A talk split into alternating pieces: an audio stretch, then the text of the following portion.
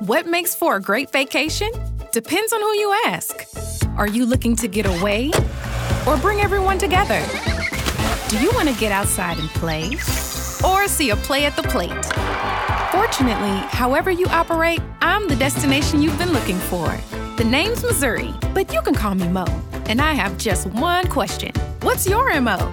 To find your MO, tap now. Or for information on safe travel, come see me at visitmo.com getting that just right temperature, or getting an energy efficient appliance. It's not only about making smart changes today, it's about creating brighter tomorrows with simple steps to save energy. Plus, you'll help protect the environment for years to come. A better world for you, your family, and your community. Get started with rebates and discover what energy efficient choices can help you power what's next at alliantenergy.com/rebates. Arizona, Colorado, Indiana, Michigan, New Jersey, Tennessee, and Virginia. Listen up. WynnBET is now live in all these states, and the excitement of Wynn Las Vegas has finally landed in online sports betting and casino play. From boosted parlays to live in game offs on every major sport, WynnBET gives you the tools to win. Sign up today for your risk-free $1,000 sports bet. Download the WynnBET app now or visit wynnbet.com to start winning. You're listening to the Huddle Up Podcast with Chad Jensen and Zach Kelberman. Join Broncos Country's deep divers at milehighhuddle.com and sound off. And now it's time to drop some knowledge.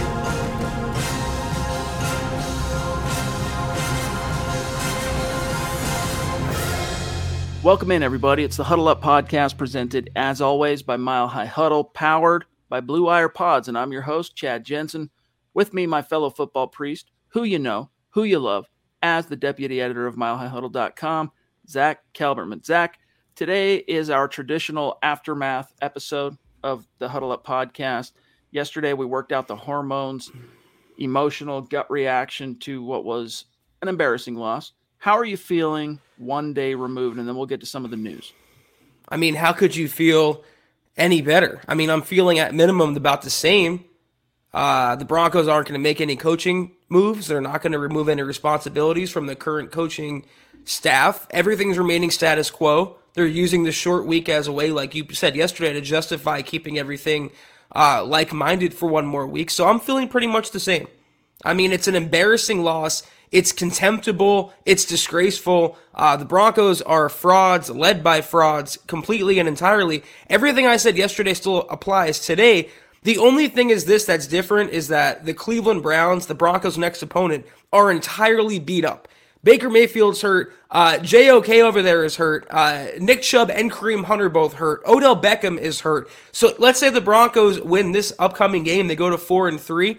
Is suddenly the mistakes and the failures of the last three games, the, the losing streak, going to be forgotten about and kind of smoothed over? It shouldn't be. So it might be more of fool's gold if the Broncos win the upcoming game, but there are fatal flaws with this organization, with the coaching staff, with some of the players on the field. There is a cancer, and it's malignant. They're not going to win. I hate to I hate to rain on anyone's parade, but you know the Browns are banged up for show.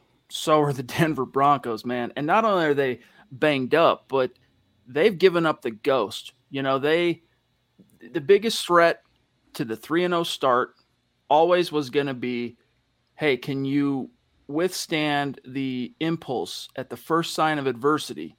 Can you withstand the impulse, Zach, of giving into the here we go again kind of mindset, slumping your shoulders, eyes to the ground, tuning out your coaches, and just going like, yeah, I guess this is who we were all along. After all, they, I mean, when Teddy, I don't know if it was Teddy going down, Zach, or what, if that was like the pivotal moment back in week four but that's the biggest thing is the Broncos, yes, we can sit and talk about the coaches, many problems there, game planning, X's and O's, effort, execution, all that stuff, Zach. But at the end of the day, the Broncos don't just have an identity crisis; they have a spiritual, uh, a spirituality crisis, for lack of a better term. And so, when you add that, I guess my point here, Zach, is when you add a spiritual crisis and a, a, a lack of spiritual constitution to what is an already banged up team. I mean, Alexander Johnson, for those of you who missed it, done for the season. So the Broncos, uh, six games in, are now without both their starting linebackers uh, for the rest of the season. Garrett Bolles is 50 50 on whether he's going to be able to play Thursday night, Zach, with uh, what is being called a lower leg. We could go on. There are more injuries here. I don't see it happening. Spiritual crisis combined with what is a pretty physically beat up team. Oh, I mean, God help the Broncos if the NFL found out Fangio's defense and the blueprints out to beat him, because it certainly seems that way. When you face better quarterbacks than Daniel Jones and Zach Wilson, you see what happens. Even Ben Roethlisberger looked like a quarterback reborn. That should never, ever happen. I mean, yesterday, a head coachless team walked into Denver and beat the crap out of them. I mean, it's it's more than just a crisis. It's a full-blown disaster. They've been trying to put lipstick on this pig for 2 years now, and the lipstick has come off. And the Broncos are revealing themselves to be dirty, dirty pigs. Invaluable.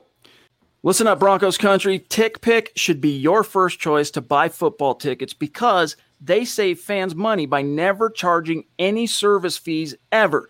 TickPick is the exclusive ticketing partner for the Huddle Up podcast and the Blue Wire Network. Denver Broncos football is finally back, and there's no need to exhaust yourself searching all over the internet to find Broncos tickets anymore because TickPick, that's T I C K P I C K, is the original no fee ticket site and the only one you'll ever need as your go to for all NFL tickets. TickPick got rid of all those awful service fees that the other ticket sites charge, which lets them guarantee the best prices on all of their NFL tickets. Don't believe it? If you can find better prices for the same seats on another ticket site, TickPick will give you 110% of the difference in the purchase price. That's right, guys. When we were searching for tickets for the MHH meet and greet for week three at home, Broncos versus Jets, TickPick had us locked down. So visit tickpick.com slash huddle today and use the promo code huddle to save $10 on your first order of Broncos tickets.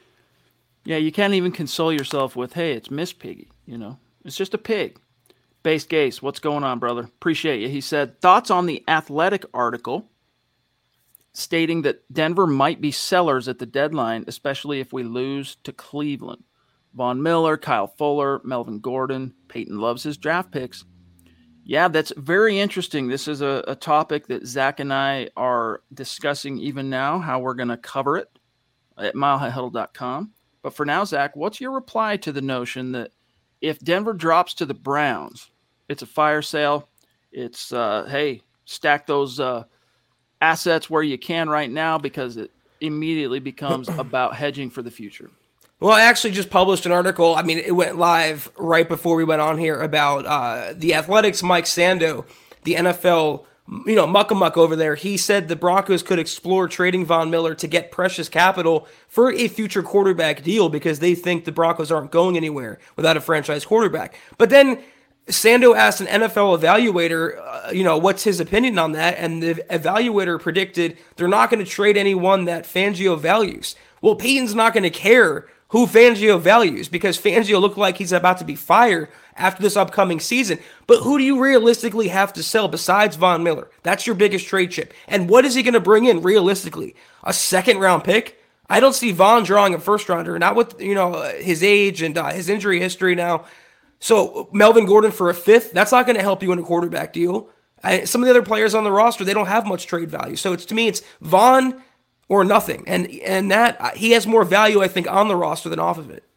Yeah, Kyle Fuller, after his demotion and just not playing well. I mean, he was benched in week six, and obviously Ronald Darby. We were hopeful that if they did go uh, send, uh, pardon me, Kyle Fuller to the bench, that you know Darby was going to be able to replicate what was a pretty solid first game before he suffered that hamstring. But man, Derek Carr went after him literally out of the gates. And by the way, on the subject of Derek Carr, never again, Zach, am I going to say word one bad about Derek Carr.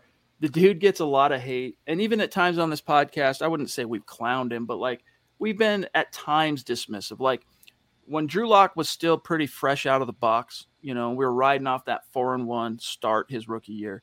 You know, we would say things like, yeah, you know, an upside maybe, you know, as far as caliber of quarterback something like a Derek Carr. And Broncos fans would be like, yo, that's not good enough. Well, dude, Derek Carr is good enough. That that dude, I'm sorry, man. Whether it's he saves his best games for the the matchups against the Broncos or what, but that dude is a quality quarterback. Is he an elite guy? Obviously not. But that dude, I don't think Zach gets enough, uh, you know, just desserts for for what he does.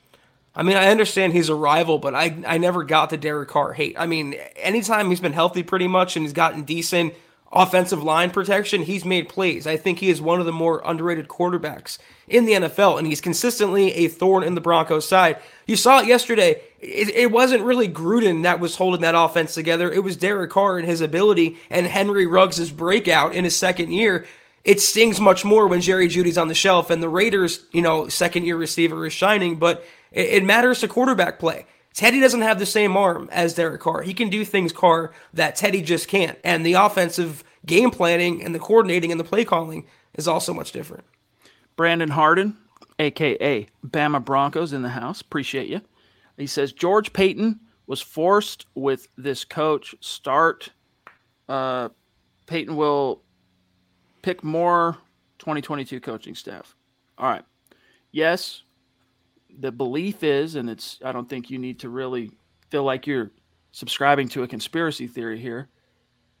The belief was Vic Fangio was foisted upon a first year GM, George Paton. Uh, Zach, you know, fresh in the, uh, you know, the emotional aftermath of last night's ugly, ugly loss, it felt like how could the Broncos do anything but fire some coaches? But I think fans woke up this morning and they realized, hey, look, the Broncos, George Paton, even though he probably sees the writing on the wall that, hey, better start going through my uh, head coach resumes here. I don't think you're going to see Vic Fangio summarily dismissed anytime before the bye week, which is week 11. Uh, but the point remains, though, that you really can't saddle a first time rookie general manager with a, an incumbent lame duck head coach. It's one thing if Fangio had security beyond 2021, but he was always coaching for his professional future in Denver this season.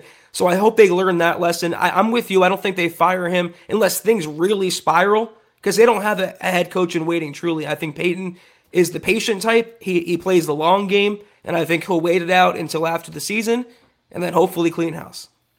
Let's grab this super chat from Tony DA Dub. It's great to see you, bro. Thank you for the support. He says, yes, coaching is horrible, but can we call out both the offensive and defensive lines? Both seem small and have been getting manhandled. I say this because I sat in the end zone, first row, and both lines looked small compared to the Raiders uh, and Ravens offensive or lines. So not just playing small, right? He means like they seem undersized, Zach. I don't know about that. I don't know this. I don't think this is akin to like the you know 02 through 2008 Broncos offensive line where you had literal starting guards checking in at like 275 pounds like Ben Hamilton. But I'll say they they're playing small, both sides, Zach. And I don't know, Mike Purcell, he tips the scales somewhere, I want to say around 330 off the top of my head. Shelby Harris as a five tech, you know, he's pushing right around. He's like 290 something probably. And then Dre'Mont, he is a little bit small, Zach, in terms of you know what a traditional three-four defensive end would be. But I don't think that's the problem here. I think the problem is just simply uh, X's and O's, and the coach and the players' hearts being somewhat disconnected from what the coaches are trying to do. Like you, we talk about in football or in any team sport, Zach, how you got to be bought into the program, right? Like, and that's not just sports, man. That's like any profession if you're working your way up the ladder or you're a leader and you're trying to rally the troops or whatever, it's in, it's important. It's of the utmost importance that everyone is bought in on whatever that objective, whatever that goal is, whatever your core philosophy or mission statement might be.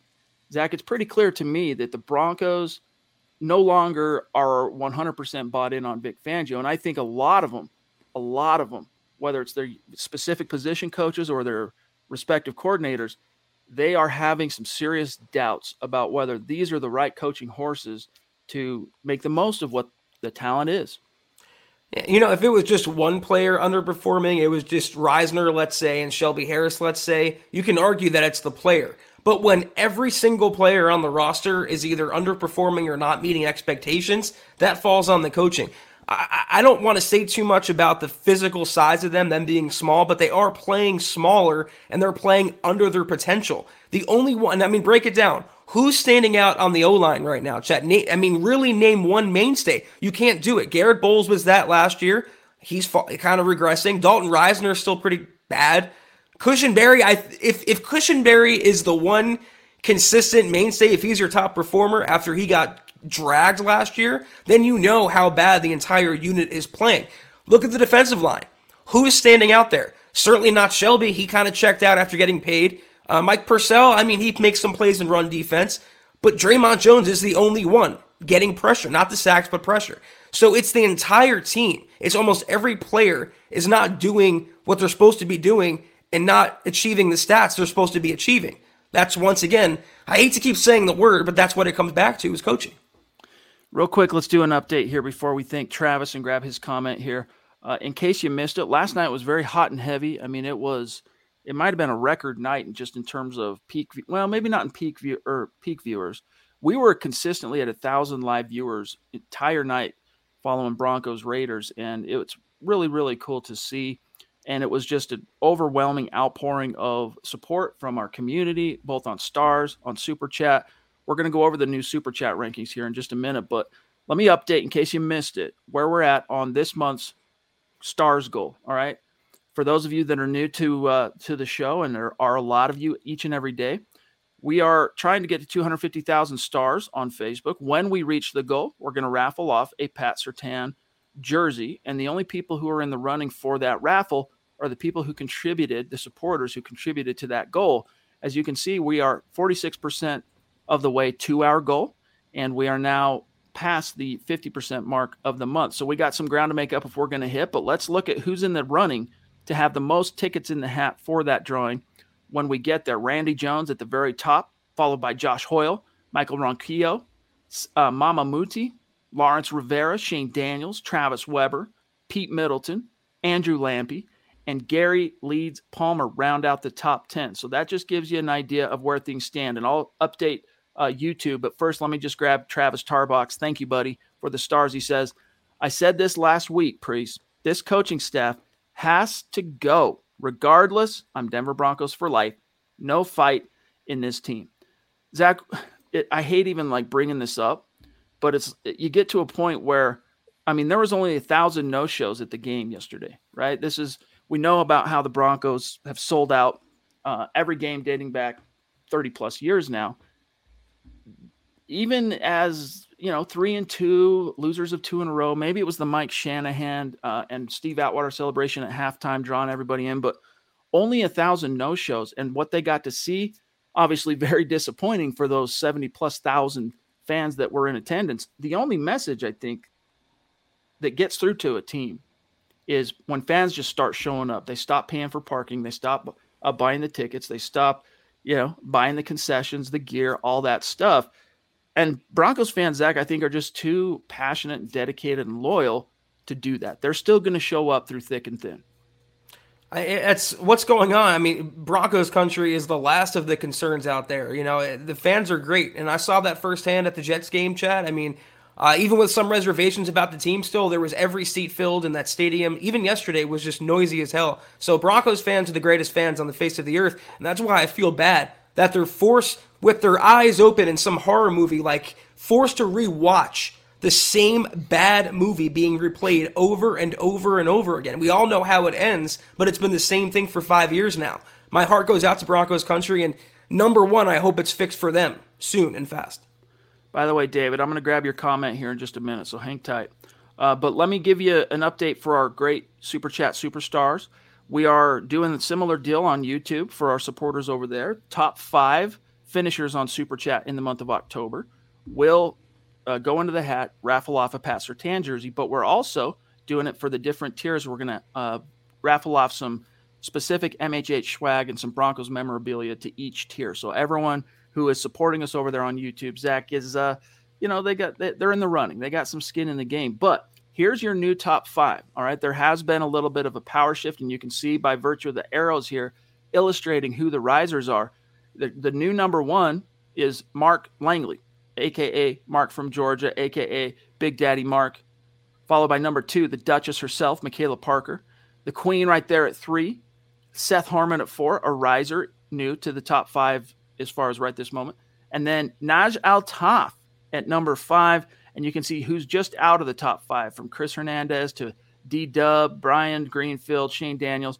But Zach, what was really cool to see last night, and then guys, we'll get right back to the content, was just how many new listeners are not only with us, but contributing to the show, supporting the content to ensure that this continues uh, to show up every single night. I mean, look at all these newer names, Zach. Now, Burn the guitarist, Alvin, got David. These guys are not new, new. All right, they've been with us a long time. But Erwin, newer name. DC, newer name. Kevin Peterson, been with us a while. Luis, he's been with us a while.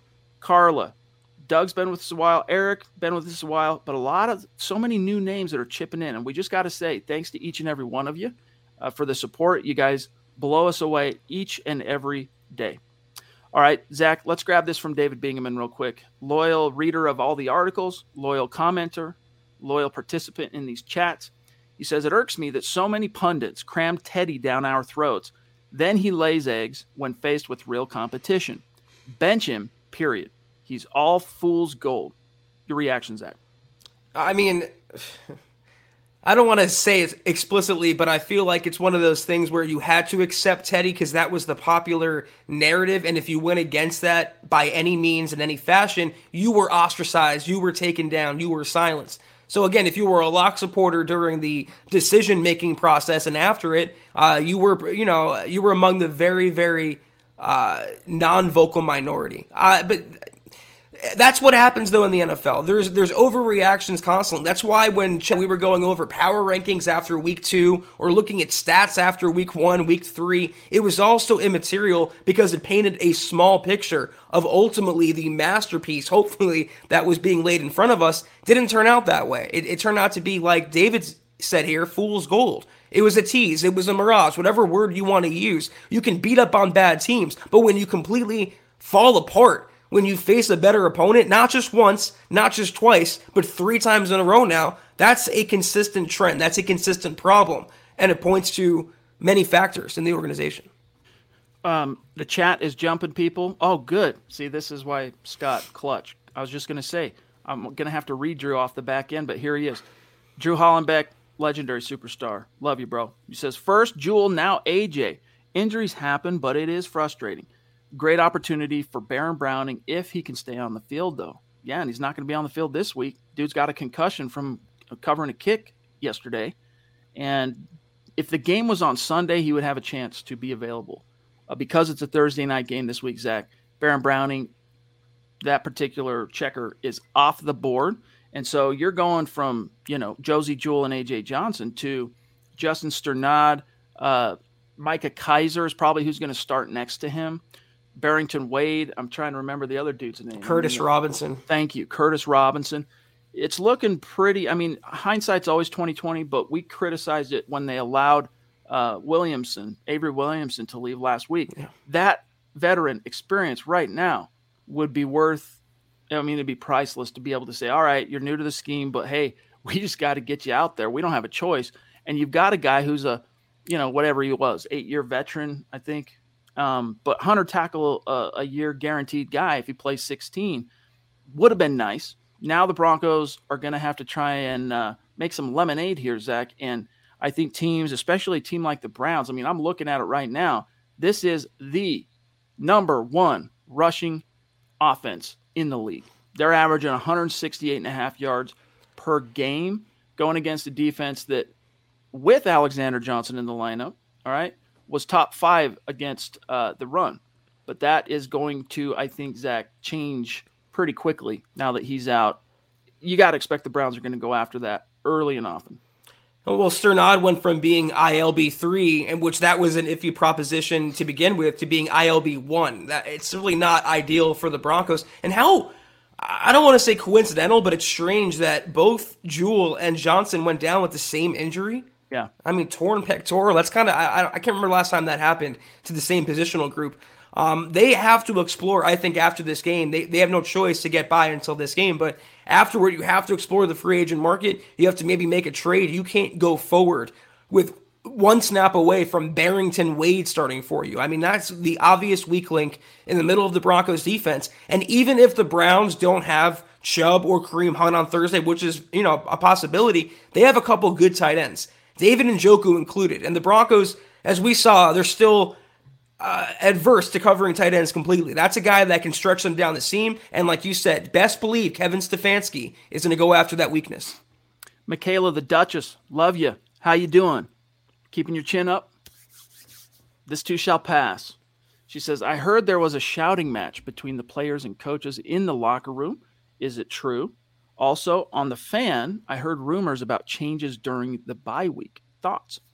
All right, here's here's what uh, I've heard. All right, Justin Simmons got into a, a little bit of a shouting match on the sideline in game.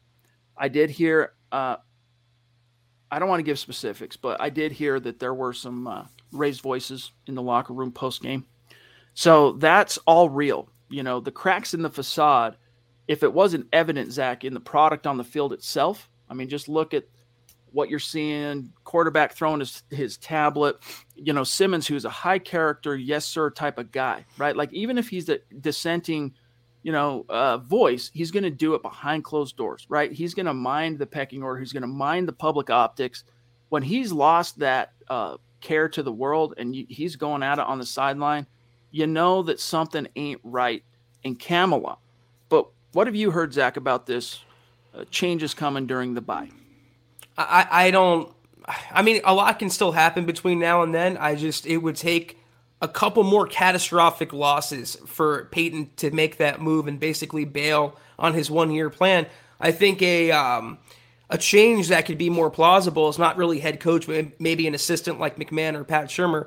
Uh, but more to the point, though, about the shouting matches and the trust in the locker room. For anyone who read my story where there was a, a, a scuffle in practice last week, Fangio called it a dust up. And he was asked, though, point blank before that, how do you go about establishing and building trust in the locker room? And I wrote in that story, if you have to even answer that question, that doesn't bode well for you as a head coach or where things are going on that track. And you, you saw the cracks, but I think yesterday was a, a big dent in the facade. I, I, when you have players throwing tablets, and the most level-headed player there is, by the way, the most passive and docile and calm, collected, steady player was throwing his tablet. So what does that really tell you? You have Justin Simmons, who's a community leader, a fan favorite, a franchise bedrock, and he's apparently having words with the coaching staff during a game Mm-hmm. It's all leading to one thing. And I, I don't blame the players for quitting on the coaches if they did so yesterday. But in that walk in touchdown, I saw arm tackles. I saw Ole go forth. We don't care. No resistance. That is when the team has given up on the coaching, but it might have preceded yesterday's game. You saw the breadcrumbs leading to it. You know, here's the thing apathy is worse than anger. You, you can argue this, right? It's not the worst thing to see a guy on the sideline pissed off, angry, screaming, hollering because it shows what? It shows that he cares, right? Um, it shows when someone raises their voice. I had a mentor uh, tell me one time that when people raise their voice to you, what they're actually saying is take me seriously. And, you know, that doesn't necessarily apply in every single case, but what you want to what you want to guard against if you're Vic Fangio is the apathy. Players literally saying, "I don't care." Anymore. And he said today that he thinks that everyone's still uh, what what was the exact uh, verbiage he used? I think we got a high care team or something like that. I'll find it because it was kind of a curious uh, uh, remark here. But let's grab Phoenix. Appreciate you, Phoenix. Another newer name that we don't recognize. So welcome, thank you. Connect on Twitter. It says uh, Axe uh, Shurmur. I'm not going to say it. Might uh, make Shula the OC uh, Donatell DC. Let's let seven save Denver again. Head coach is the manager and motivator, like Kendall Hinton. No harm to the reputation if bad. Learn uh, lean on the OC and DC. Seven, talking John Elway, would bring accountability and fire. Get the new head coach whiz in the offseason. Hashtag, uh, hashtag shake it up. Yeah, dude. I mean, that's what it's angling toward. But something tells me, Zach, Vic Fangio, when the ship goes down, he's going down with it. Like I don't think unless George Paton himself steps in and forces the hand, I don't think Fangio's going to fire anybody. The ship's going to sink, and he's going to go down with it along with his entire crew. I mean, that question had everything. It had boobs, it had Elway, it had firings, and that question took me on a journey, Chad. Yeah, I mean, I, I, I, don't see Elway returning. I don't see him stepping back in. I think he's actually stepping out. He's had one foot out the door, I think, for quite a while now. And it's going to be up to Paton. It's his baby. It's his. He has full autonomy to do what he wants. I just think he's going to play the long game and let Fangio dig his own grave. If you fire Fangio at the at you know the bye week, let's say, you're still going to wonder maybe what could have been if they're still kind of vaguely in contention. But if you let this season play out and they finish a below 500 record, non-playoff record, then Fangio far and away dug his own grave, and you have uh, plausible deniability to fire him. Uh, real quick, Michaela, uh, the changes that I've heard are being bandied about. Before I forget this, is if Vic Fangio swallows his pride and sits Teddy down, that's when it would be.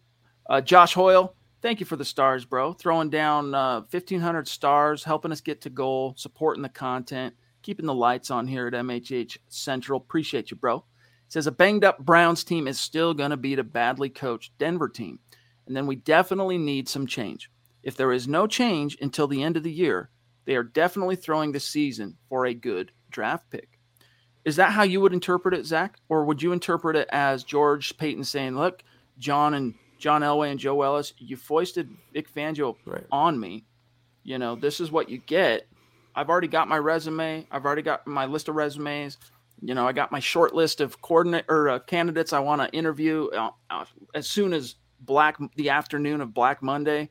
But this is what you get, guys. This wasn't my call. I told you I was on board and I would roll with it for year one if this is what you really wanted. But this is your baby. This is your bed.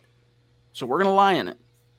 I'm not going to use uh, the term high care because that's kind of comical, but I think George Paton is a high uh, quality, upstanding guy. I, I don't think he's going to purposely tank for a good draft pick or throw the season. He's going to let the dominoes fall where they may. For the same logic that you just used, Chad, I think he could say to Elway and Joe Ellis and everyone involved, this was your idea to keep Fangio around. You wanted to bring me aboard. I accepted that under those circumstances, but whatever happens on the field is not a reflection on me. That's all Vic Fangio. And if he doesn't cut it, he probably has an agreement. I'm going to bring in my own guys. And like you said, uh, you, guys are naive to think that he's not already scouring the NFL for potential head coaching candidates, interviews, lining those those uh, those assistants up now, those candidates up now, because it comes around fast. It's already mid October, January. If the Broncos continue on their current path, it's going to be here very fast. And I think George Paton couldn't wait in that scenario to get Fangio out of the building. Guys, if you hear me uh, frog in my throat, clear my throat. I am a little bit under the weather today, so apologies. Sam Bam, what's good, bud? Good to see you. Love the t-shirt and the profile pic, if I must say. He says, uh, "What's up, Broncos country? I think it's time to embrace the inevitable and realize that it's likely that a full-on rebuild is likely to happen, but it might be best for the Broncos long term. Shurmur sucks. Go Broncos and go Braves. Not the first superstar, Zach, who's had to um, emotionally lean on a baseball team because the Broncos are selling them short. But your thoughts to the idea of a rebuild not necessarily being the worst thing. I mean, I it's it's funny that you say that, Sam Bam. In my article that I wrote about Von Miller, I called it an impending rebuild, and I agree with you though the word you use, which is inevitable, because that's what it is. They've been putting it off and putting it off and putting it off for the longest time now. They kind of tried to do it in 2019 when they drafted a young quarterback instead of placing a band aid and holdover at the position, but then they went right back to their old ways and bringing in Teddy Bridgewater, retaining Fangio, retaining Pat Shurmur. It's time to go out with the old and bring in the new, the new age, the young minds, the innovative minds. If that means kind of being a roller coaster for one year while things settle down, so be it. I would think George Paton would sacrifice one year to get five years of a winning product. And I think Broncos country should be on board with that. We've got Kathy Lund. I see the Queen. Uh, we already have, of course, Michaela, and I see a huge one for Michaela. We've got the ladies of the MHH community showing out in force, flexing. Love you. Appreciate you, gals. Kathy says, Been a Bronco fan since I was in diapers. Never been more disillusioned. The injuries plus the poor coaching and lack of leadership is just gross. Please tell me I'm wrong. Zach, I mean, how can you? It's a it's a nearly unprecedented um, period of dwelling in the doldrums for this franchise. I mean, you can go back to the '60s when this team was still, you know, in the AFL and sucking it up as a pretty getting that just right temperature or getting an energy efficient appliance. It's not only about making smart changes today, it's about creating brighter tomorrows with simple steps to save energy. Plus, you'll help protect the environment for years to come. A better world for you, your family, and your community.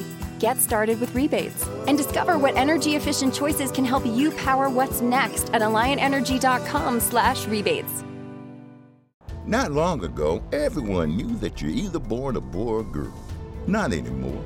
The Biden administration is pushing radical gender experiments on children, changing their names, clothes, identities, and bodies. Joe Biden and his left wing allies push boys to take estrogen to appear more feminine. They push girls to take testosterone so they grow facial hair. Biden and progressive leaders promote puberty blockers to keep kids from developing to normal men and women. These drugs can leave you sterile, infertile, impotent. Joe Biden and the new left even promotes surgery on teens and young adults, removing breasts and genitals. They want boys in our daughters' bathrooms and sports teams. And now, the Biden administration is planning to issue new rules that would force doctors to prescribe dangerous drugs and worse. Tell Joe Biden and left wing leaders across America hands off our kids. Paid for by America First Legal. Fresh out of the box, new organization. But like for most Broncos fans, uh, watching the games and rooting along today, they weren't either alive or they were too young to remember those days, or the games weren't televised. It's not fresh in the mind. So this is definitely for the vast majority, the vast swath of Broncos country. These are the darkest days. So no, Kathy, I do not say you're wrong for feeling as disillusioned and the most disillusioned that you've ever been? I, think the last five years could be categorized as the darkest days, but these are the darkest hours. You can make the case in the darkest days of recent Broncos history, or maybe even overall Broncos history, when you're comparing Vic Fangio in the same breath as the worst head coaches in Broncos history, Josh McDaniels, Vance Joseph, the worst times in Broncos history, that gives you a barometer as to where we're at. And I think more of the disillusion comes, especially from this year, because the Broncos roster is so loaded when you think about it, with young players, with veteran star talent across the board. Uh, they got a quarterback that brought temporary excitement to Broncos country, and they started 3 and 0.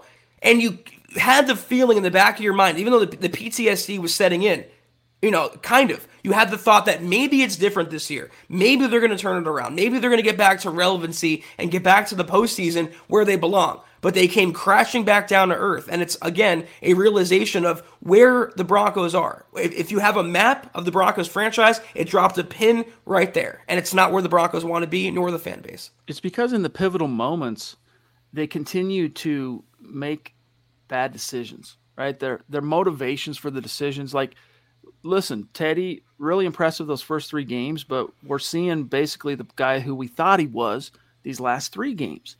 And, you know, that was a decision that was made strictly in the interest of ass covering, saving jobs, Vic Fangio. And I'm, you know, Drew Lock, for all we know, he'd have the team at 0 6. I'm not necessarily saying Drew hey, if they would have just ran with Drew, the Broncos would be 6 0. That's not what I'm saying. But when you sell out for the short term, when you when you don't have the big picture in mind per se, the wheel of karma is going to crush you, dude. Whether you're an individual or you're a team or you're a collective. And that's what's happening right now. The wheel of karma is crushing the Denver Broncos. The Queen jumping in. Love you, Christy. Hope you're doing well. She says so many factors to discuss, so many options to ponder. Thank you, my guys, for bringing us the content we all desire. Heads up, Broncos country. Thank you so much, Christy. Appreciate you being here every single night. And being the beacon of hope for Broncos country. I mean, if, if you guys want to be optimistic and, and see your glasses half full, there's still a lot of season left to go, and, and maybe at some point the light bulb will flip on. But I don't blame any Broncos fan right now that's down in the dumps and, and really reflecting on what's gone wrong after 3 0. 3 0 feels like three lifetimes ago, Chad. Yes, it does, man. It does. And, you know, I, I hate bringing up Patrick Mahomes, right? Especially in low moments like this, but – what he said after his big win on Sunday was that losing, you know, like he got from two and three to three and three. Losing is the worst feeling in the world, which it is, man. And I don't care if you're doing it on a professional level, if it's, uh, you know, watching your kids play, if it's at a job, if it's at school, whatever, man. When you lose, it is, I'll say, one of the worst feelings in the world, no doubt. And that's what Broncos country's feeling right now. Uh, the Dutch is jumping in with blowing all my hair off. Look, I had long flowing locks and it just got blown off. Look at this. Love you. She says, uh, hashtag wants her spot back, hashtag hyper competitive. Hey, you're the bomb. You are the bomb. And she even came out. She couldn't stay for the game, Zach, but she came out to the meet and greet, hung out with us for a good long while. You know, we kept her probably a little longer than she initially anticipated, but Michaela, MHH Hall of Famer. Thank you so much, Michaela. As always, thank you. Uh, Kayaka, also Hall of Famer, who we got to kick it with. Appreciate the super chat, bro. He says, I'm more pissed and disappointed today than I was yesterday. So that's like the topic off at, at the top of the show, Zach. Here's how we felt yesterday. How are you feeling today? He's more pissed and disappointed than he was yesterday. And he says, changes with the staff must occur come next Monday. Won't happen on a short week, unfortunately. Yeah, that was the thing, you know, the, the just t- you want to talk about despair. That feeling is and helplessness. Heads needed to roll, changes needed to come, but we knew even as we were saying it last night, it's not going to happen this week. If it even if it happens before the bye, it sure as heck ain't going to happen this week because the Broncos have that short turnaround.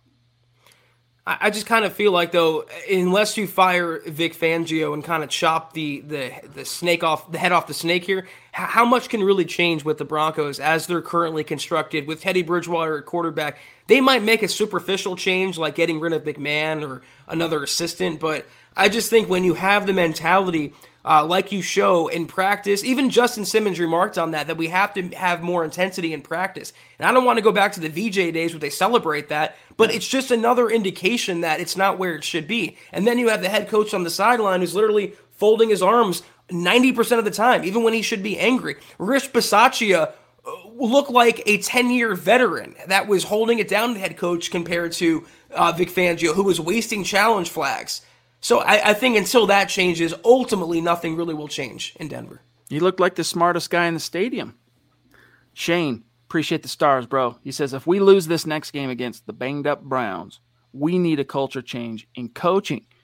I would then like to see what we've got in luck. See if our coaches screwed up the quarterback decisions. Yeah, I think, you know, as we kind of theorized last night, after, immediately after the game, that it's hard to see Vic Fangio swallowing his pride at any point with a healthy t- Teddy, relatively speaking, and going to Drew. Like the feeling is goodness gracious. That's why she's the queen, Chad. The Leave feeling is. Let, let, let, let, me just finish this thought for Shane here. Uh, man, that just blow that just blows my mind. Um, but the feeling is if the only the only way Lock sees the field again is Teddy's hurt or Vic's gone. Now maybe we're wrong on that. Maybe Vic is a you know bigger man in terms of like, hey, he he can see that the team needs some kind of a change, some kind of a spark, and he makes that change. But Zach, if that happens organically, I don't think it's going to happen until the bye. And I don't think we see Lock in, unless uh, Fangio gets fired because that would be, I said this yesterday, but that would be the ultimate admission. And he would have egg on his face that he could never scrape off if he came groveling back, you know, hat in hand to the young quarterback that he benched in favor of the journeyman. So, I mean, again, you can see a change maybe after the Cleveland game, maybe during the bye week, but I think ultimately you're not going to see a widespread culture change until George Paton gets his guy in the building. His guy is not Vic Fangio the queen jumping in top rope. I mean, for real top rope. That's a huge, huge show of support to, to uh, us. And golly, now we got Mark jumping in too. Holy smokes, y'all. The Queen, she says, and thank you so much, Christy. I mean, what more can we say other than we love you? This level, this is the support that allows us to keep bringing this content. So even people out there that aren't maybe in a position to throw down supers or stars or whatever, hey, when you see other people being able to do it, it's a ride on because it literally pays for this party on the on the live podcast side. So thank you, Christy. She says, let's all rally for a win on Thursday. Tough to be positive right now. Losing to the Raiders is like a Vegas hangover. I just pictured uh, uh, Zach. What's what's his name in the what's his name in the movie? Uh, in Alan. Hangover? Alan. Yeah, I just I just pictured Alan coming down the escalator. All right. He, but she says, uh, "Times will get better, kids." Thank you. We need that dose of optimism. It's it's a little too dark, and understandably. Christy, I, I, this is why you're the queen. I, I, seriously, thank you so so much. You are the greatest. We love you. I love you. Thank you so much, Christy, the queen. Wolfpack, hashtag Wolfpack. We're not trying to keep. We're not. We're not really trying to create a hashtag on that because you know so many college teams are Wolfpack. But Mark, dude, two nights in a row, top rope. I mean, you're Macho Man Randy Savage right now from the top rope, elbow, boom. Seriously, thank you, bro. Love you, appreciate you. I'm looking here. Um, he also said uh, earlier, where to go? He said, "What's up, my guys? AJ's out for the year. At the same time, we sucked. At the same time, we sucked. Hashtag Huddle Up Pod, MHH Football Priest. Love you, Mark. Hope you're doing well, bro. Keep your chin up. Love the swag. Looking good. Um, give our best to Penny. You the man. Mark, you are a lord, man. We appreciate you beyond words. Your generosity is unbelievable. Thank you so much, Mark. Lord Mark from Georgia, King of the Castle. All right, um, we are at 42 minutes. Um, let me rapid fire, Zach, because we have a lot of supers stacked up. A lot of topics still on the minds of our listeners and community uh, that we want to get to, starting with Fernando. Good to see you, Fernando. Thank you for the super chat, bro. He says, Could we see a prominent name on the trade block soon? So we uh, jumped on this right at the top of the show. Zach has an article live right now at milehighhuddle.com. I would suggest that you go read it. Um, but yeah, it's it's possible the Broncos could explore moving some of their bigger named assets if they truly think you know the season is lost. Von Miller obviously is the guy that comes to mind, and not just because he's the most famous player on the team, but because he's in a contract year and he's in his age 32 season. So, Zach, for those that might not have been with us right at the top of the show, what do you see as probability of that happening? I, I think it's a very small possibility that the Broncos move Miller because, again, you can clear some cap space, but Uh, what are you realistically going to get back? And, and are you going to get better with him off the roster? What is, I, I mean, I'd have to know George Paton's intentions, but apparently, according to the Athletic and one NFL evaluator, it depends on Fangio's relationship with Von Miller. It depends on how much he values Von Miller. They're not going to subtract players that Fangio values. Their relationship started off kind of rocky, Fangio's and Miller's, but he is still the sack leader right now. He's pretty much the only player on defense that's worth its salt. Four and a half sacks in six games. So I really don't see it happening. I don't see the Broncos moving on from Miller in, in a midseason trade like that. Can you imagine this defense right now without Von Miller? I mean, talk about the cliff of despair. I mean, a couple other names to consider Kyle Fuller, but he doesn't have value anymore. Uh, Melvin Gordon. If you wanted to trade Courtland Sutton, but you'd be a complete imbecile to even contemplate it. If you had a healthy Jerry Jeudy, you could look at Tim Patrick. Um, so there's a lot of ifs and buts, which if they were candy and nuts, Zach, we'd all have a Merry Christmas. That's right. Dennis Woods, you the man, brother. Up in Michigan, he says, Did you notice Sutton after the last interception? Very little to no effort to turn and chase the guy. Hard to blame him, but the optics of giving up is bad. Yeah. And that's what we're seeing here, Dennis, is it's a spiritual crisis. The Broncos are in the throes of a spiritual surrender, and that spells death for your season. So, the only way to cure that is to win. And the only way to win is you need the coaches to get these guys back on board, man, one way or another. And I look, I'm not a rocket scientist, Zach. I'm not a professional football coach, um, but as a as a leader and as a as a person that's managed people most of my adult life, I can tell you that you know when times like this get tough, you as a leader you have to go to the well, and sometimes you really have to dig deep and get creative and innovative and figure out how to reach your people.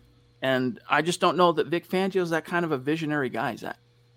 I don't even think he's a defensive visionary, let alone a head coaching visionary. I don't think his defense is all that good. I think he's a little overrated as a play caller, as a schemer, and I think the NFL passed him by. And the same exact thing is going to apply to Pat Shurmur. So it's just really not a good pairing when you're not innovative on any level of your coaching staff. And in fact, your coaching is your biggest detriment right now. It's losing you games, literally. Naj, now this one cuts off, so I'm going to read it from uh, the back end. Good to see you, bro. Thank you for that very, very top rope, generous super chat, bro. He says, um, I got to find it on the. There he is. Hey, brothers, this one hurt bad. I'm still feeling it. Saw Fangio again call out players today, namely Simmons. The defensive line is one of the worst in the league at creating pressure.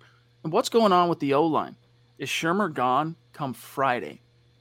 I really don't think so. I think Zach, even if the Broncos suck it up again offensively, I mean, best predictor of future behavior is past behavior. And while that's not an absolute, things do change. People can change. Situations can shift and evolve. Is there any reason to believe suddenly this offense is going to show up in Cleveland and look even anything remotely similar to what it was week one, week two, or week three. I mean, I just don't see it happening, man.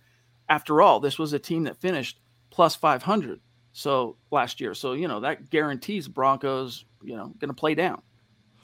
Why should we believe it's going to change? I mean, uh, asking the Broncos rhetorically, give us one reason why we should believe it's going to be anything different on Thursday.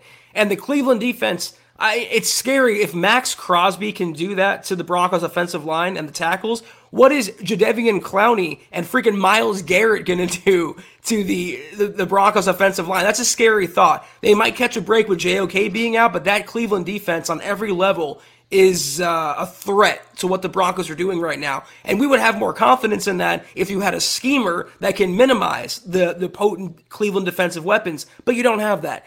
Confidence is at an all time low. The trust, I think, in the players and the coaching staff, that relationship hit rock bottom. It's a short week. They're on the road in a primetime game. They never really play well in primetime. It has all the makings of a disaster, truthfully. Yep. yep. Randy, hey, buddy. Thank you for the stars. 2,500 stars. By the way, I looked into it. It was my fault. The hat miscue. That was my fault. See, what Randy uh, got a hat for his uh, contributions last month came up short in the random drawing for the uh, jersey. But for a few of those guys, we sent out some some swag. And when I asked him, he said, "Yeah, give me the dad hat." He wanted the MHH dad hat, Zach. And then amongst all my hustle and bustle of sending stuff out, I botched that. I sent him the very hat you're wearing now, and he pointed that out. So I'll I'll just tell you this, Randy. I'll make it up to you. Trust on that, okay? He says it would be painful to the fans to keep the coaches all year George Paton will clean house at the end of the season. Vic and Pat are gone after Cleveland. I don't know, man. I, I, I just I don't see it, dude. I, I, in many ways, wish for it to happen, but I just don't think George Paton. It's too early, you know. If if you feel like you still have a, sh- a shot at the playoffs, or you're in the dance anyway, you're in the conversation, which they are right now. You know, for technically speaking, they're three and three. They're in the conversation for wild card. They're in the conversation for the AFC West, technically right. speaking. So as a as a first year GM, you know you might see the writing on the wall, but at the same time, you don't want to jump the shark. Or you, let me put it this way: you want to beware of doing something that speaks to the inexperience you hold and jump the shark and fire a coach too early in the season when you still might have been able to close some of that gap. Not saying that that's going to happen, but this is the psychology, I think, Zach, that's going to ultimately govern what we see in Denver here for the next month. You know, I never played poker with George Paton, but I don't. He doesn't strike me to be an impulsive guy, very reactionary guy. Even if they lose against the Browns on Thursday, they're three and four. They lost four straight games, but like you mentioned, The, the Chargers right now are four and two. The Chiefs are three and three. If you want to be technical and literal, like Chad said, they're still in the conversation for the AFC West. I, I just he's going to give, I think, the coaching staff the entire year and then go from there. Things could change, but they're still only three and three right now. And I think George Paton, like you said, Chad, is leaning on that fact.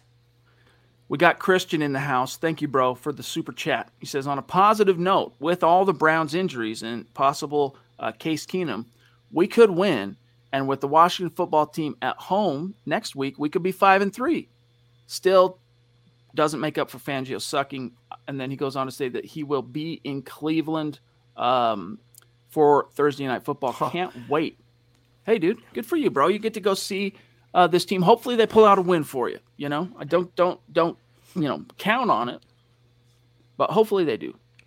If Case Keenum draws the start and he beats the Broncos, I, I think that alone should be enough for Paton to get rid of everyone and clean house because that would be the ultimate embarrassment on a primetime stage, no less. I do think Baker will play, and considering the glut of Brown's injuries, I think the Broncos will have a chance, but it's not going to be easy by any means. They can easily fall to uh, three and four after this after this week. Mark, bro, bro. I mean, you just you just continue to uh, blow our minds. I told Mark Zach uh, and his wife that hey, because they couldn't make it to the meet and greet this uh, this year, and we had multiple people from all over the world, man. I mean, dozens of people from all over the country, different parts of the world, descending on Denver for the MHH meet and greet to come say hi. And you know, even like Ron, Ron traveled, Ron Dub traveled from Georgia to come hang out.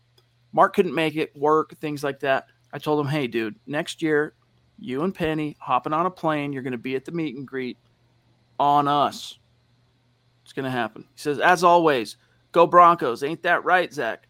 Chad, Zach, my guys, we all appreciate everything that you guys do. Thank you, brother. And he's he's trying to keep the hashtag Wolfpack thing alive. Hopefully, people don't misinterpret that. All right, we're we're we're talking, you know, we're talking about Alan here from from The Hangover. All right, love you, Mark. Yeah, I don't want to be Doug. Uh, the Wolfpack's okay with me as long as I'm not Doug. I would be cool with being this Doug though. Doug R- Reichel. Now this is a quality cat you demand. He says, Would you draft up? Uh, pardon, would you draft to upgrade the offensive line and the defensive line and begin there? Um, yeah, I mean, you, yes, but first things first.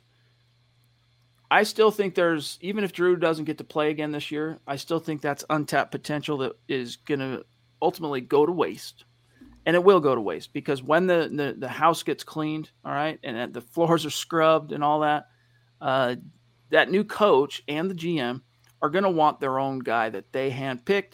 That guy's probably going to come from next year's NFL draft, Zach. So that's the focus. But yes, you need to continually keep adding wood to the fire. These these horses aren't getting it done. The Graham Glasgow uh, signing is blown up in Denver's face. When he's on the field, he's not giving you anything other than replaceable level uh, play, and he's an 11 million a year guy. Dalton Risner, who we admire and respect in many ways, just ain't cutting the mustard, man. And he continues to show signs of regression. Garrett Bolles is looking like last year was the quintessential, um, you know, contract year flash in the pan. Thank you for the money. Back to business as usual. Lloyd Cushenberry might still be able to be something like, you know, he's he's gone up, he's gone down, he's gone up, he's gone down. Like he wasn't the main problem yesterday. I'll tell you that, right? And then the, the right tackle, that needs to be solved. Bobby Massie playing at a replacement level so far this year. Um, but you've got Quinn Meinerz and you've got Netane Muti, both of whom have some upside. So the biggest concern here, Zach, is yeah, but you've got Mike Munchak. If Mike Munchak can't cut the mustard, who's gonna? Like, what the heck is going on here? Well, is is the reverence around Mike Munchak still what it was, you know, at the second half of last year when Garrett Bolles seemed to turn a corner? Because now Garrett Bolles is falling apart. Dalton Risner fell apart after 2019. Glasgow, you mentioned, Massie's now kind of falling apart and showing why Chicago got rid of him. I disagree with the defensive line because you paid Shelby Harris, you paid Mike Purcell, and Dre'Mont Jones is going to be your star of the future. You're going to have to pay him. So you have three stars already established in place. I wouldn't put a premium there, but I would put a premium on the O line, especially at right tackle. It's like quarterback for them. You can't keep uh, substituting veteran players and one year holdovers. You have to do it right and draft your tackle of the future. The Ja'Wuan Jameses and the Bobby Massie's and the Flemings and the Stevensons and the Menelik Watsons. Enough of that. Draft the right tackle of the future, preferably as high as you can, but not as high as the quarterback that Paton's going to procure in next April. Excellent word selection. Procure. Stu Meat jumping in with a super sticker. The hippo, the acid hippo, he's on his back because he is R E K T. He's wrecked. Stuart, appreciate you. Or, or Stu Meat, appreciate you, bro. It's all the Thank acid. You. Thank you. Thank you very much. All right. At 55 minutes, Zach, um, Michaela says, Mark is the MHH king. Yeah, he's he's king of the castle. Absolutely. We love King Mark. Uh, Zach, I'm gonna. We got to seriously do rapid, rapid fire here, okay? Because we don't leave anyone out in the cold. So here's Nathan. Uh, he says, "Good e- and thank you for the super chat, Nathan. Good evening, everyone. What has been more disappointing, Elway's quarterback picks or the coaching hires?" Zach.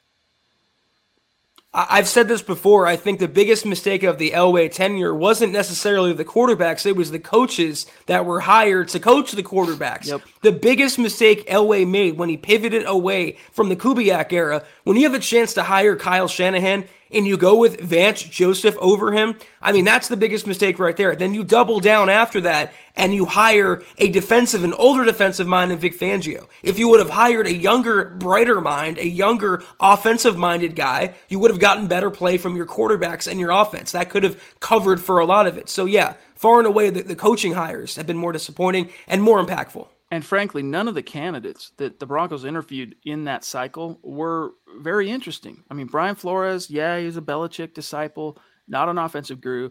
Zac Taylor, I mean, he's he was a quarterbacks coach for Sean McVay. Maybe he turns out to be something, but I, I take him over Fangio right now. I know that. maybe. But there were a lot of other candidates out there that the Broncos just decided not to bring in, or maybe we're told we're not interested. Who knows? But all right, here we go. Isaiah eleven twenty seven. You demand. He says, "Death by inches, more like death by coaches." I was in a funk all day, and then knowing that we've got to see this again on a short week. Stay up, Broncos country. I feel your pain, brother. I really do. And then he says, uh, with Johnson and Jewell done, what's next? I think Pain. you'll see. I, yeah, get get the Tylenol ready. All right. Um, I think uh, on a short week, I'd be, I'd be surprised if you see him make too many, or you know that whatever they see as the permanent solution for the short term. Anyway, I should say a sh- short term solution like signing somebody or trading for somebody. I don't think that comes till after this game. So this week you're going to see Micah Kiser and uh, Justin Strnad. That's what comes next, at least for week seven, Zach. I mean, did anyone think that that would be the starting inside linebacker combo less than halfway into the season? That's a, a big problem area for the Broncos defense. Yeah, but being on the short week, they're pretty much stuck right now. Even if you pick up someone tomorrow morning, he's not going to learn the playbook in time to contribute to the Broncos on Thursday. So they're pretty much stuck with either Curtis Robinson or Barrington Wade. Something called those things being one snap away from starting in the middle of the Broncos defense. Something called those things. This is this is where we are. All right, here's what I'm going to do. I found a solution, Zach. Joshua Johnson, thank you, bro. He says if Fangio's tenure in Denver, in Fangio's ten, uh, tenure in Denver, he has only beaten three teams with a winning record to end the year. 44.7% of our offense comes in the fourth quarter of the last three weeks. Yeah, they call that garbage time, JJ. They call that garbage time, my brother. And that's how you know that, you know, something's rotten up in the press box or not the press box, but up in the booth, right, up in the up in the sky where Pat Shurmur's hanging his hat. Time to time to shift that. Give Mike Shula a chance. This is why Zach. It's like, come on, Vic. I get it. You really pushed for Pat Shurmur. You fired Rich Scangarello in order to land Pat, but it didn't work. And your team is suffering. And you have a guy who is just as, if not more so, accomplished as an NFL play caller on the staff that could step in and knows the playbook has called plays out of this playbook in Mike Shula. Muhammad, by the way, bro, we love you too. Appreciate that super chat. But Zach, that's what's so frustrating. There's there's options on this on this very coaching staff, and even if you didn't want to go to Mike Shula, Mike Munchak. All right, I would much rather Mike Shula, but Mike Munchak. And I, I do have to give credit to Fangio for one thing. He kind of, I would say, called out Shurmur. He called the Broncos, in other words, you know, garbage time, hollow yards. and they're not Yeah. good enough. And and I think that was the least that Fangio can say, but that's basically what it is. And that's uh, why things are inflated and you, you have to watch the games to get the full context completely. JJ, fist bump right back at you, my friend. Really appreciate that. Um, all right, we're about out of time here, so we got a really rapid fire. Uh, we grabbed Dennis, we grabbed Naj, Mark, Brandon again. Brandon says, uh, "Do you uh, think that the Broncos will look a uh, oh look at linebackers in free agency? Who is worth bringing in for linebacker or outside linebacker?" You know, Zach, maybe that's something um, since we don't have time to really pull up, uh, since we don't really have time to pull up like Spotrac and go through all the different free agent options right now. Maybe we should put that. We, we can tell the Broncos for breakfast guys to crush that topic in the morning on Tuesday because we're about out of time. But there's no one off the top of my head chilling out there. Um, but I haven't looked at it yet. Well, outside linebacker, I think Whitney Mercilus was just cut today, so that could be an option if Fangio wants to go the veteran route. Um, you do have Chubb coming back though eventually, so I don't know if he's going to bring someone in. But you know, uh, Baron Browning being out, they're going to work. They were working him at OLB and IOB, so they have some depth issues. I thought Jonathan Cooper would uh, kind of capitalize on his preseason and be more impactful. That hasn't happened, so maybe they scour the market. But Mercilus is one guy that's out there. Something to definitely keep an eye on. All right, here we've got uh, a super chat from Bryce Mindset. Really enjoyed having you participating in these conversations, Bryce, as a newer uh, member of our community, and thank you for the support. He wants to know thoughts on Desmond Ridder. I like him a lot. Uh, Desmond Ridder, I'm not going to lie to you and pretend like I know everything there is to know about Desmond Ridder. He is an intriguing young quarterback, um, Cincinnati Bearcats. Someone to keep an eye on. We'll see how the rest of the college football season matriculates and and how things go. But I would definitely, as all things draft, I would talk to Scott, Nick tomorrow morning, talk to the Building the Broncos guys, talk to Dove Valley Deep Divers. Zach and I are more focused on covering all the news happening right now in your Denver Broncos. We don't have as much time to uh, spend spend on college and, and scouting the NFL draft as we would like.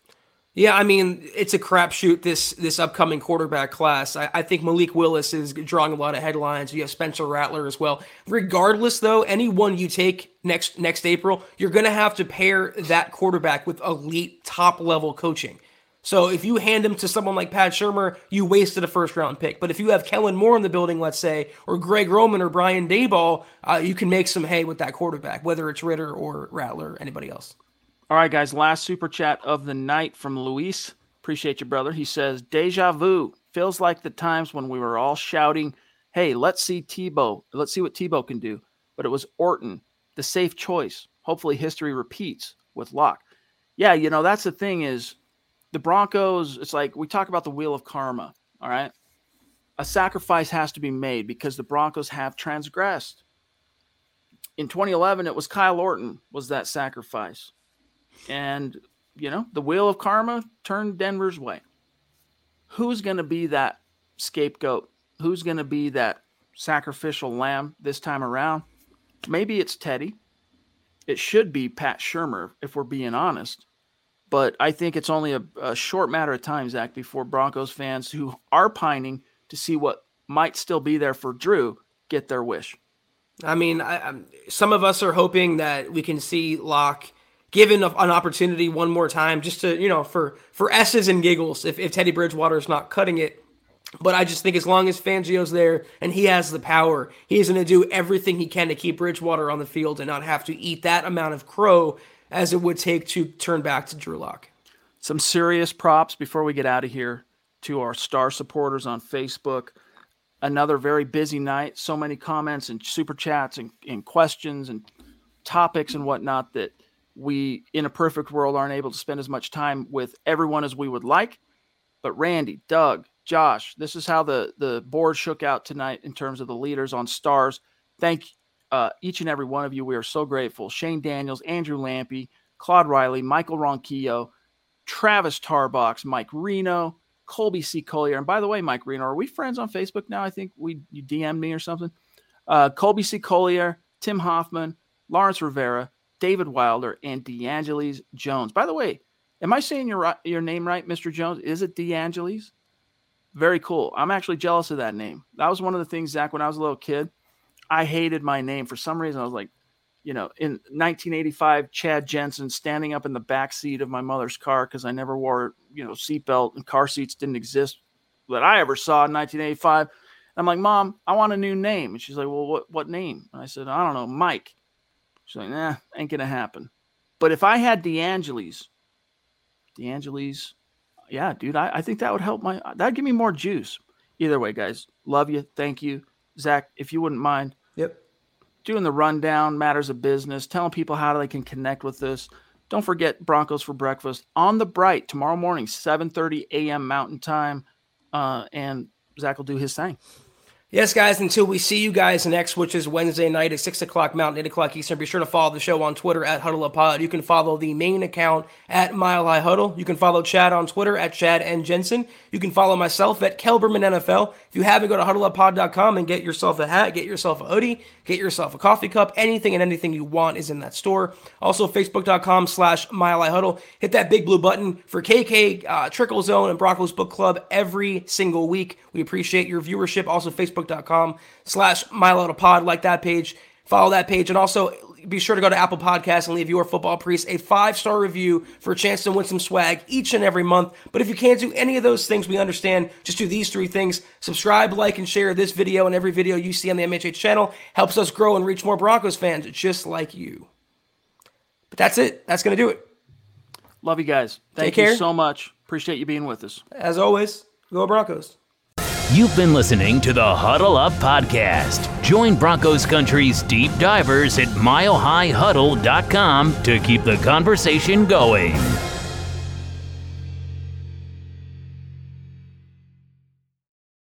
Getting that just right temperature or getting an energy efficient appliance. It's not only about making smart changes today, it's about creating brighter tomorrows with simple steps to save energy. Plus, you'll help protect the environment for years to come.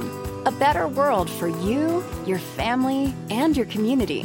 Get started with rebates and discover what energy efficient choices can help you power what's next at alliantenergy.com/rebates. Not long ago, everyone knew that you're either born a boy or girl. Not anymore. The Biden administration is pushing radical gender experiments on children, changing their names, clothes, identities, and bodies.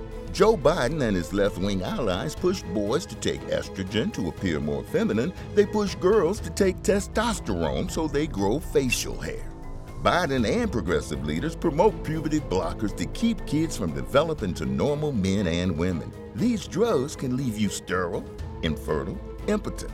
Joe Biden and the new left even promotes surgery on teens and young adults, removing breast and genitals. They want boys in our daughters' bathrooms and sports teams. And now, the Biden administration is planning to issue new rules that would force doctors to prescribe dangerous drugs and worse. Tell Joe Biden and left wing leaders across America hands off our kids. Paid for by America First Legal.